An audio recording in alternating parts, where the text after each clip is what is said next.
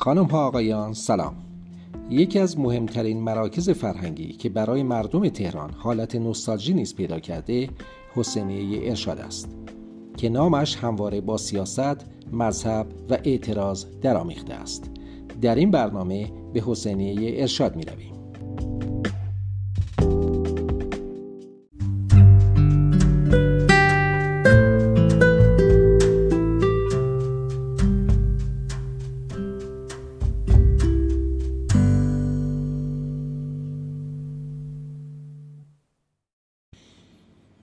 در سال 1343 شمسی در حاشیه جاده‌ای که تهران را به شمیران متصل می ساخت در منطقه چالهرز و در جایی که بعدها خیابان قبا نامیده شد عدهای از متدینان در ایام سوگواری ماه محرم چادری برافراشتند و حسینیه‌ای برپا کردند و برای سخنرانی در این حسینیه از روحانیانی دعوت شد که بتوانند پیرامون مسائل روز و جهان اسلام سخن بگویند مرتزا متحری از جمله این روحانیون بود. سخنان متحری برای برخی از شنوندگان که تلقی سنتی از حسینی داشتند مقبول واقع نشد. اما بانیان و اخشار تحصیل کرده را چنان مجذوب ساخت که او سخنران اصلی و دائمی حسینی شد و بانیان حسینی را مصمم ساخت تا با احداث بنای مناسب حسینی را گسترش دهند. و به عنوان نخستین مؤسسه دینی به ثبت رسانند ناصر میناچی مقدم اولین وزیر فرهنگ و ارشاد اسلامی در نخستین دولت بعد از انقلاب اسلامی و محمد همایون از نخستین کسانی بودند که تصمیم داشتند برای این حسینیه تشکیلات مناسبی دایر کنند. تا اداره آن از حالت سنتی موجود آن زمان به شکلی نو و منطبق با نیاز روز تغییر یابد. و از آن برای تبلیغات مذهبی به صورتی سازمان یافته استفاده شود. بانیان ابتدا برای برگزاری سخرانی های دینی و تبلیغات مذهبی در اندیشه تأسیس تالار بزرگی در محل کافه رستوران لقانته واقع در میدان بهارستان بودند. اما به عللی از تشکیل چنین تالاری منصرف شدند. سرانجام در حاشیه خیابان زمرد شهید گلنبی امروزی دو هزار متر مربع زمین از باقی به مساحت چهار هزار متر مربع برای تأسیس حسینیه خریداری شد.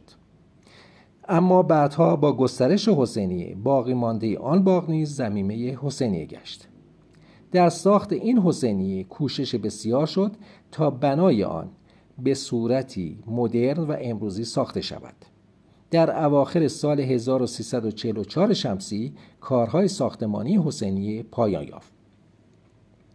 در سال 1346 شمسی اعضای هیئت مدیره حسینیه تصمیم گرفتند برای حفظ موقعیت تالار حسینیه یک مسجد هم بنا سازند. از این رو دو هزار متر مربع باقی مانده آن باغ را که در زل شمالی حسینیه قرار داشت خریداری کردند و به ساخت مسجد احتمام ورزیدند. بعدها طبق وصیت دکتر علی شریعتی طبقه زیرین این مسجد به کتابخانه اختصاص یافت.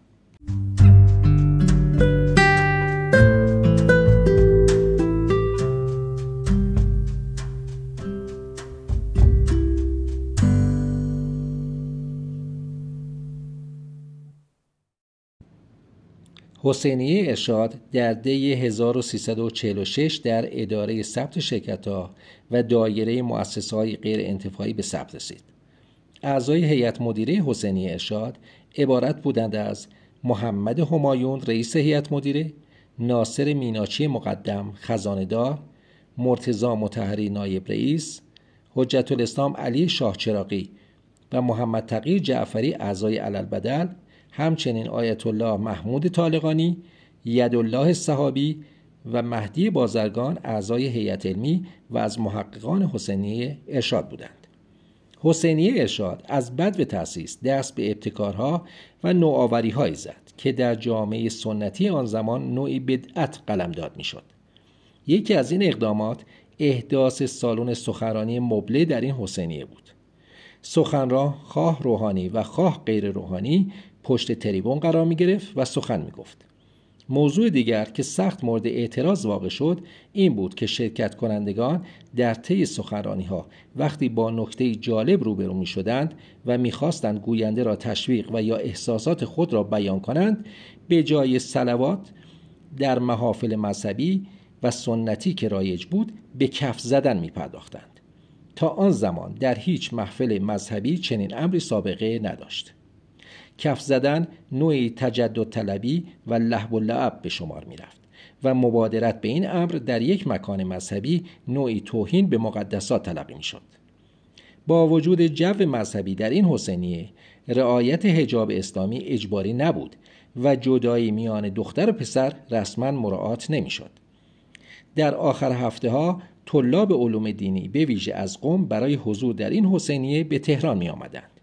به این ترتیب نفوذ حسینیه ارشاد به سرعت در حوزه های علمی احساس شد و بحث های پیش آمده در حسینیه حتی در نحوه بیان و انشای طلبه هایی که مجذوب روش و محتوای آن شده بودند انعکاس یافت.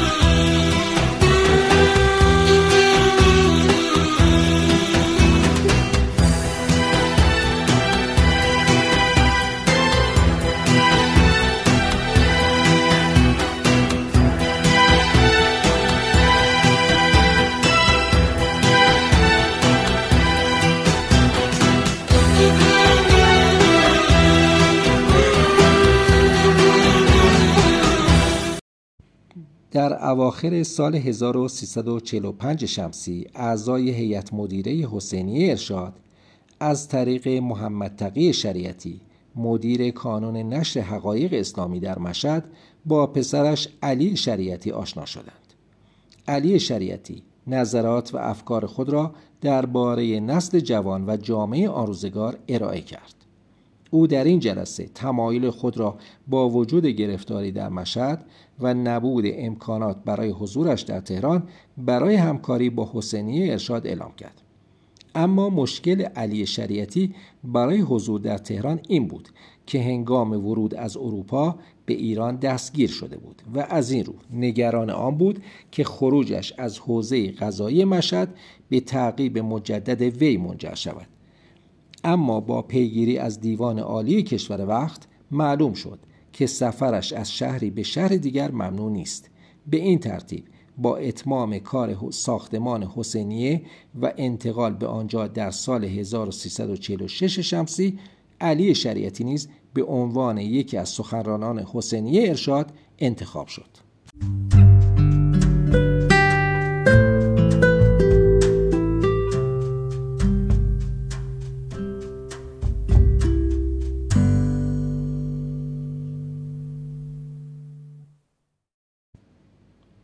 اوج فعالیت های فرهنگی علی شریعتی در حسینی ارشاد در سال 1350 شمسی بود. مخاطبانی که شریعتی در دوران بازگشت خود با آنان سخن می گفت در مورد اتخاذ های سیاسی و اجتماعی به مراتب انقلابی تر و سیاسی تر از گذشته عمل می کردند. جوانان سیاستگرا که فعالیت های مسلحانه را می ستودند با توضیح اعلامیه و سردادن شعارهایی به نفع زندانیان سیاسی و سازمانهای چریکی در تالار حسینی ارشاد ساواک را به شدت برانگیختند. از این رو ساواک بر هیئت مدیره حسینی ارشاد فشار وارد می آورد اوجگیری فعالیت های مسلحانه در آن روزها حسینی ارشاد را نیز به مکانی برای سربازگیری سازمان های چریکی بدل کرده بود. و البته علی شریعتی نیز در سخنان خیش در لفافه فعالیت های مسلحانه را می ستود. ساواک که می‌دید در بیان دستیر شدگان مذهبی آموزه های علی شریعتی نقش به سزایی دارد تعطیل کردن حسینی ارشاد را در دستور کار خود قرار داد و در 26 آبان 1351 شهربانی شمیرانات این دستور را به ناصر میناچی مقدم اطلاع داد و در همان روز محمد همایون و بسیاری از دانشجویان و استادان بازداشت شدند علی شریعتی که موفق به فرار شده بود برای آزادسازی پدرش که او را به گروگان گرفته بودند خود را تسلیم کرد و مدت 18 ماه در زندان به سر برد.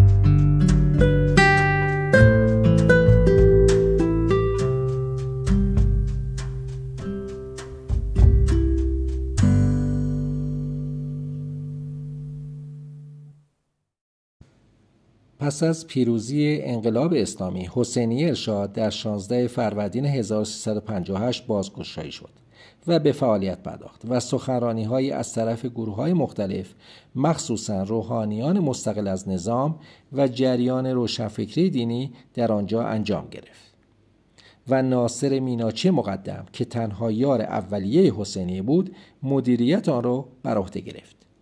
ولی پس از فوت ناصر میناچی در سال 1392 شمسی بر اثر تغییراتی که توسط هیئت مدیره جدید روی داد به تدریج فعالیت حسینیه که ترویج روشنفکری دینی بود نیز دچار دگرگونی شد.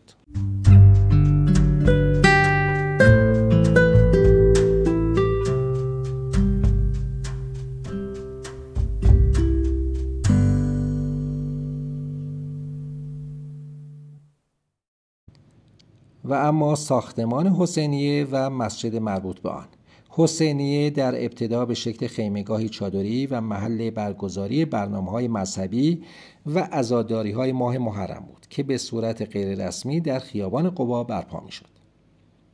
ساختمان حسینیه با مساحت تقریبی هزار متر مربع در سال 1345 شمسی آغاز شد و یک سال بعد به پایان رسید. معمار حسینیه استاد علی برگجانی و طراح آن اوژن آفتاندلیاس از ارامنه تبریز بود. این طراح ساختمان حسینیه را برخلاف نمونه‌های سنتی آن به شکل نوین و دارای فضای آمفیتئاتر طراحی کرد. تزئینات کاشیکاری حسینی نیز توسط استاد حاج احمد زحمتکش انجام گرفت. و اما مسجد مسجد گنبدخانه‌ای با پلان چند وجهی است که در راستای شمال غربی جنوب شرقی قرار گرفته است. ساخت این بنا پس از انتقال حسینیه به این مکان آغاز شد و حدود پنج سال به طول کشید. ساختمان این مسجد توسط مهندس بهرامی و گنبد زیبای آن توسط حاج حسن معمار و با الهام از مسجد شیخ لطف الله اصفهان طراحی شد. در طرح اولیه گنبد به صورت خوابیده بود اما حاج حسن معمار به منظور نمایان ساختن ساختمان مسجد گنبد را به صورت برجسته طراحی کرد. بگونه ای که از فواصل دور نیز قابل رویت باشد. کاشیکاری های مسجد طی چندین سال توسط استاد ابراهیم فلاح و استاد احمد زحمتکش انجام گرفت.